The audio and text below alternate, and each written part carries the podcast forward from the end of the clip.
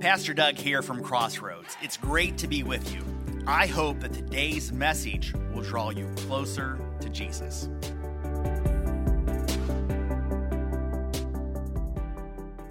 We're talking about Love Comes to Town, and it's this new series that we're talking and working our way through. Because over and over throughout Scripture, uh, we see Jesus bringing love to town, and we want to know what that looks like.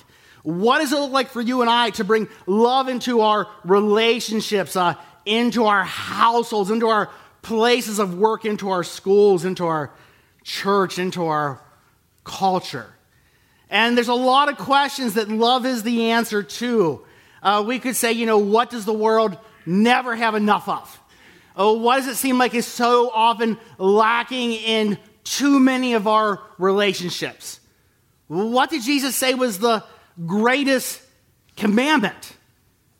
What did Jesus say would be the identifier or mark of people who choose to follow him, to be his disciples, to be his followers? What's that new commandment that Jesus gives his disciples, his followers? And love is the answer again and again and again to all of those questions. And we understand that we're supposed to live out Jesus' love and live in his love. But sometimes it's just like, well, what does that look like? Oh, practically speaking, how do we pull that off? How do we live that out in the day by day? Uh, Jesus was one time giving an analogy, uh, painting a word picture to his followers, disciples. And he described himself as the vine, and you and I as the branches. And then his father, our heavenly father, as the gardener. And he said, whenever we get disconnected from the vine, we're basically good for nothing. And then just he goes down after that analogy and he says, but this is how. This is how you stay connected. This is how you're worth something. This is what you need to know. And in John, we, he says like this This is my commandment love each other in the same way I have loved you. And then just a few verses later, because man, repetition is so key, because when we don't get it, the disciples didn't get it, it has to be said over and over again. He says, This is my command love each other. And this isn't the first time that his followers, that his disciples heard these words. I mean, they had been doing life with Jesus. They had heard radical teachings, uh, saying things like nobody else said. Love your enemies. I mean, how do you pull that off? How do you love somebody uh, who treats you poorly? Somebody who wants ill will for you. How do you love someone who votes differently than you or thinks and acts differently than you? And Jesus comes back again and again to this commandment of love, and he repeats it over and over. Points to the Heavenly Father and his love for a broken world, a love that is so great that he would send his one and only Son. And this isn't the first time that the disciples have heard about this command. As a matter of fact, you go back just two chapters, go back to John 13.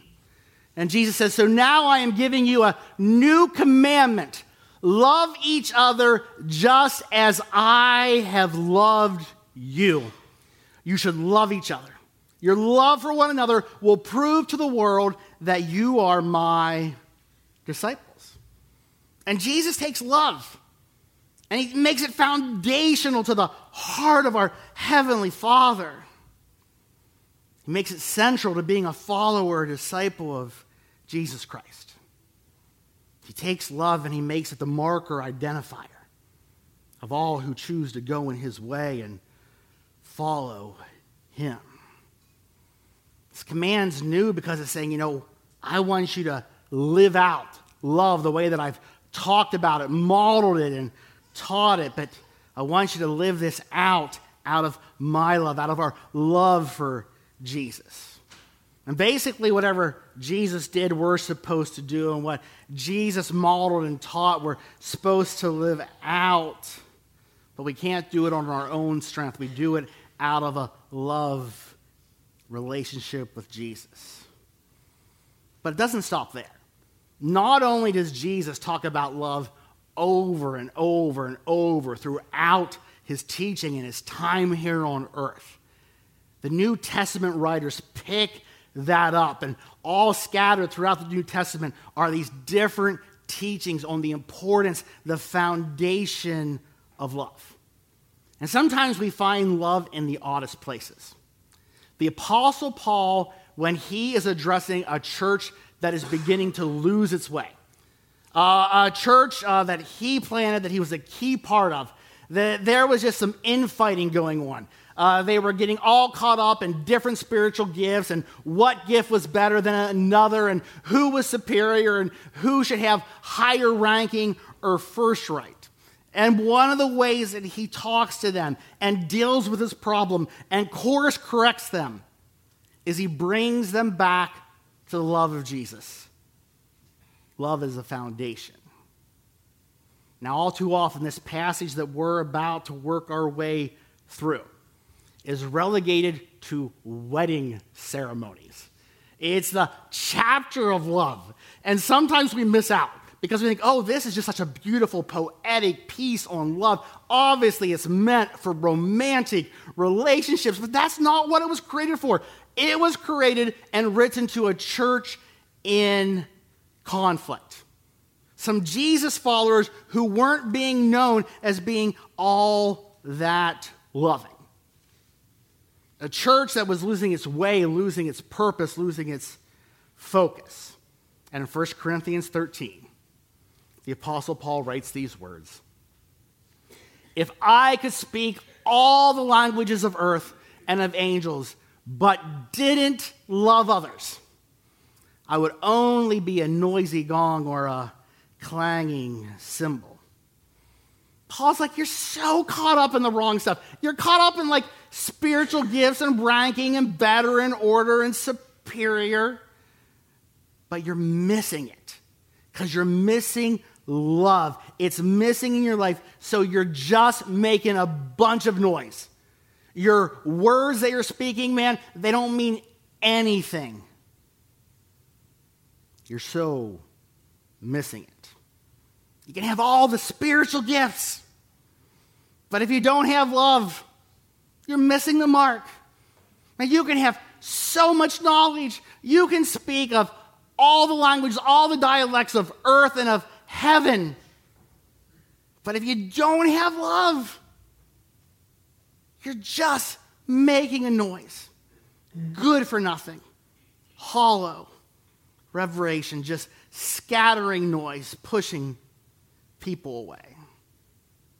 And Jesus says, as a follower of Him, when love is lacking, something's missing, something is off, something is just not right. Do you know anyone like that? When you meet a Jesus follower, but they don't really seem all that loving. It doesn't seem like love would identify or be a defining mark of their life. When you meet someone like that, there's a word that probably should immediately come to mind. The word that most often would be used would be the word hypocrite to be someone who says, I'm a Jesus follower, I, I know all this stuff, but I don't have love. It just doesn't line up. It would make you a hypocrite. If you're looking for a term from today, you could call them, like, you could say, well, he or she's a real gong show, right? They're just missing it. They're making a bunch of noise, but doing no real good. This past week, Barna put out uh, a, a new survey, and part of it they said this this is something that we're experiencing as a nation. 52% of U.S. adults and teens have experienced religious doubts in the past few years. And I want to be clear that's not a bad thing. Disciples who walked with Jesus, did life and ministry with Jesus, did see Jesus do miracle after miracle, still had their doubts, still had their questions, still had things they had to wrestle through. That is not a bad thing. As a matter of fact, church, your small group, should be safe places to wrestle with questions of doubt, to wrestle with questions of faith.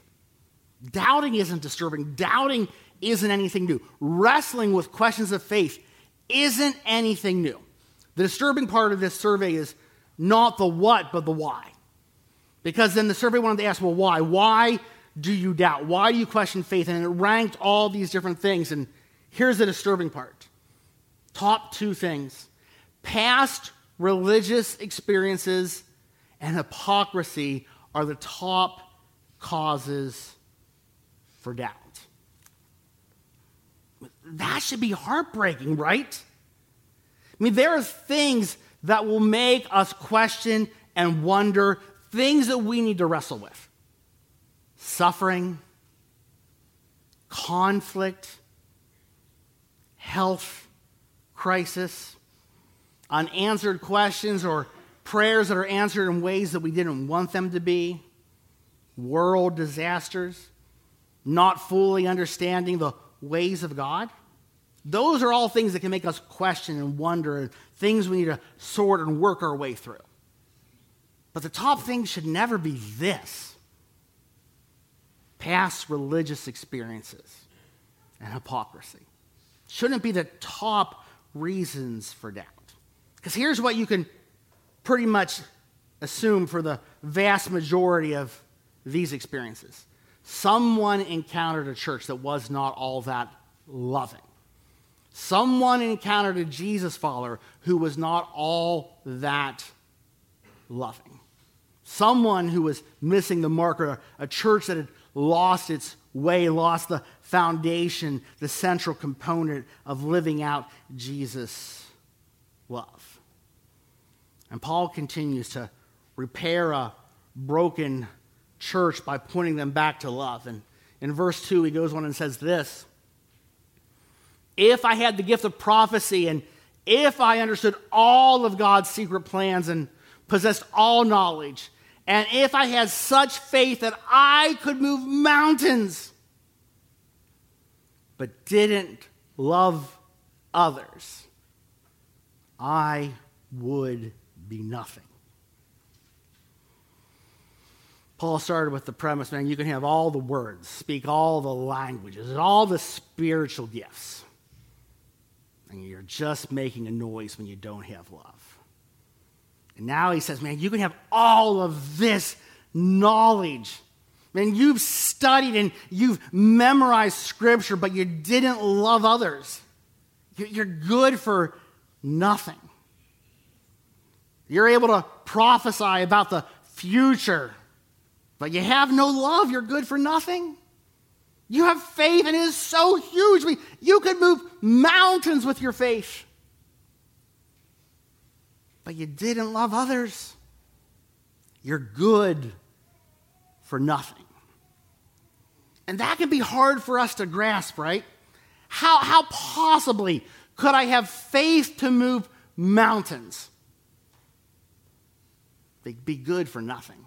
How possibly could I have like all this memorized and understanding of Scripture and this gift of teaching and preaching? but I'm good for nothing because I didn't really live out of Jesus' love. Hard to wrap our brain around those things. Think about it like this just an imaginary scenario. Let's imagine that on the way into heaven, the other side of eternity, God stops and he asks you a few questions. Do you think there are going to be questions like this? Hey, hey, Doug, Tell me about like all the things you accomplished. Doug, I want to hear about all the things you acquired in life. Doug, I, I want to know about all of your achievements. Just let's just list all of those things out. Are those going to be the kind of questions? Or will they more, be more questions like this? Doug, how'd you do with loving me with all your heart, mind, soul, and strength? Doug, how, how did you do at loving others as yourself. We understand that the importance, the foundation of living out this life of love. I think it would be helpful if we could clarify the love that we're talking about throughout this series.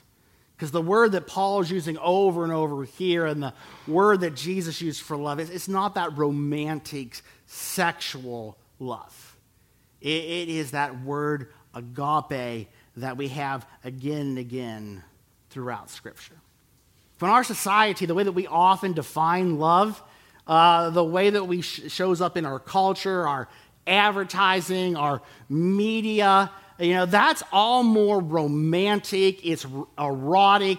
Uh, it is lust. It is attractional. Oh, we'll even use terms like, hey, that person's my lover, or we're going to make love. And that's not the type of love that is being talked about here. It is that word agape. And we have many English words for the, we have one English word for the word love, but there are many Greek words. And the Greek word that's used over and over again is agape. And it connotes a deep, abiding, self sacrificing love, the kind that looks out for the other person first. I'll say that same thing just a little bit differently. It's a pure, willful, sacrificial love that intentionally desires another's highest good. This Jesus love, this agape love.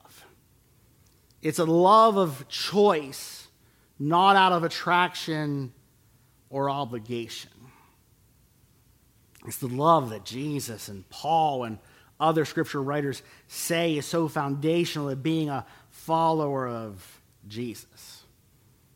And Our culture gets it all messed up, right? Culture looks at love as being more lust, being more self focused. Lust is selfish. But God's love is directed outwards towards one another, it is unselfish. B.B. Barton and G.R. Osborne, commenting on this passage, describe it like this. They say this kind of love, this agape love, goes against natural inclinations. It is possible to practice this love only if God helps us set aside our own desires and instincts so that we can give love while expecting nothing in return. The more we become like Christ, the more love will show to others. And, and don't miss this growing in love is part of the discipleship process. Growing in love is part of spiritual maturity. The more that you just spend time with Jesus, being in Jesus, walking with Jesus, the easier it is to put away the selfish and push that all to the side and have this agape centered love, self sacrificing love for one another. And it's nothing that we can pull off on our own strength. We, we can fake it for a while, but we will never make it long term if you're trying to live out this kind of a love on your own strength. If you're trying to live out Jesus' command to love one another, you will fail if you're only trying to do it on your own strength. It's a love that comes out of being in relationship with Jesus, walking with Him, empowered by the Holy Spirit to live out what He has called us to live out. I want to give you some practical ways uh, that you can live this out. Because you might be wondering, well, you know, how's this going to go? Here's some practical ways that you could pull off, probably today, if not this week. Just some very straightforward ways to show love to the world around you. One thing is this you could show empathy. You want to listen to others without judgment, try to understand their perspective.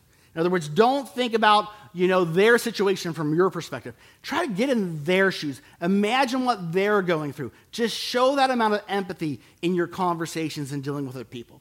Here's a, another way is just to express gratitude. There is someone in your life that you could express gratitude to today. Just a straightforward act of love. Tell them what you appreciate and why you appreciate it, what it means to you. Here's a third practical way to express love just practice kindness.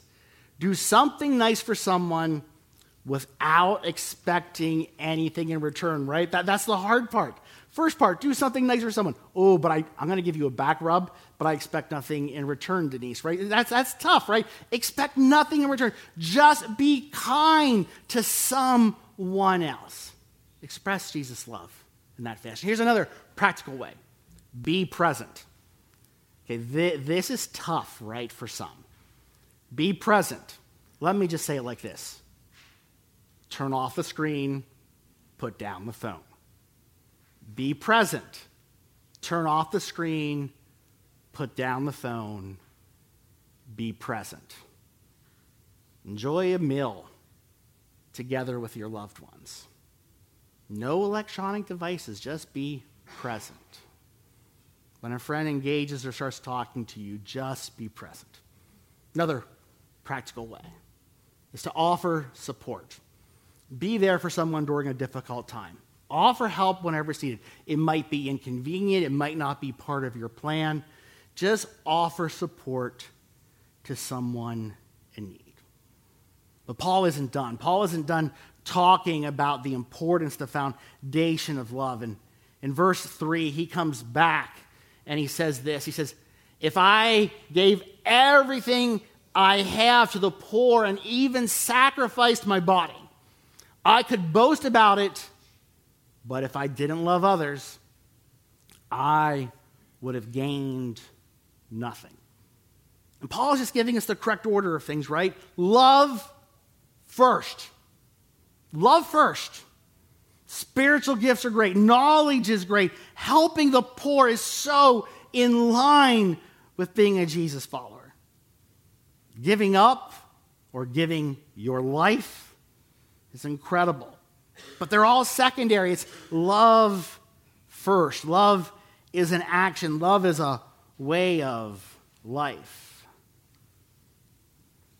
The famous black preacher, Dr. E.V. Hill, tells a story about when he was receiving death threats on a regular basis. He took them somewhat seriously, his wife took them incredibly seriously and death threat after death threat after death threat. Uh, one morning, he woke up uh, and his wife was gone. He goes outside and his car is gone. And he's wondering, what on earth is going on here that both my wife and my car are gone? I don't understand it. And just as he's processing, just tries, trying to think through what he should do, how he should respond, up pulls his wife in his car.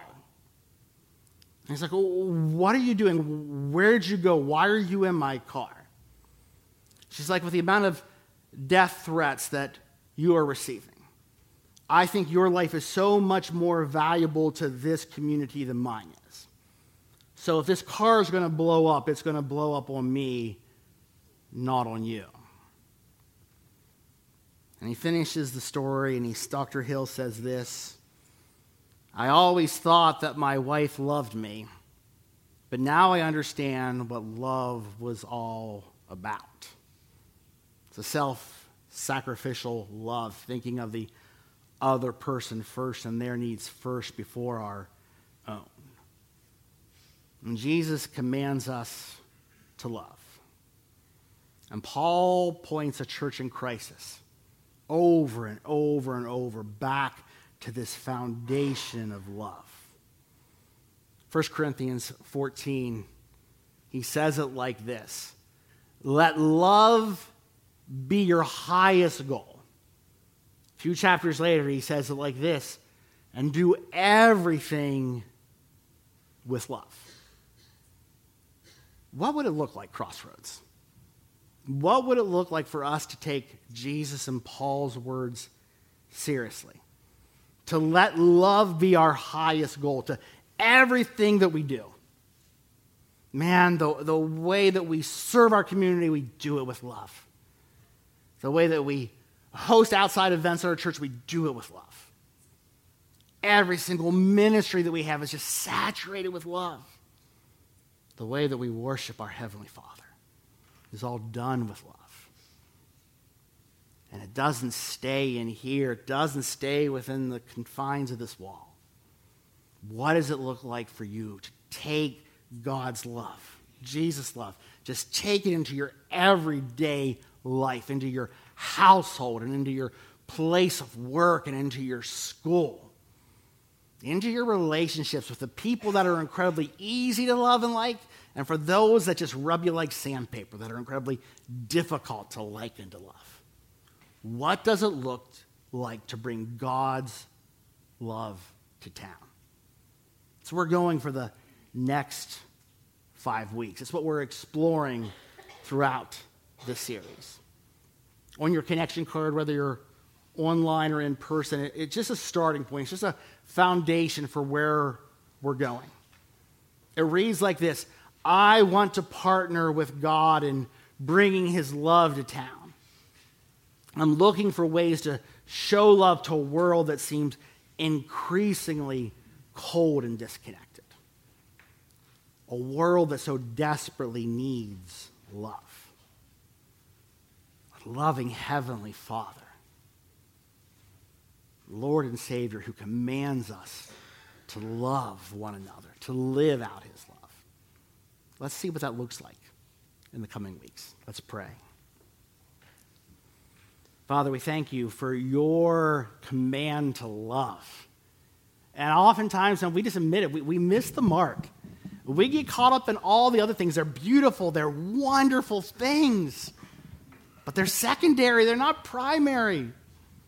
So thanks for bringing us back to love as our foundation, showing us some really real and practical ways to live that out in our relationships, in our community, in our household, in our church, and in the broader world.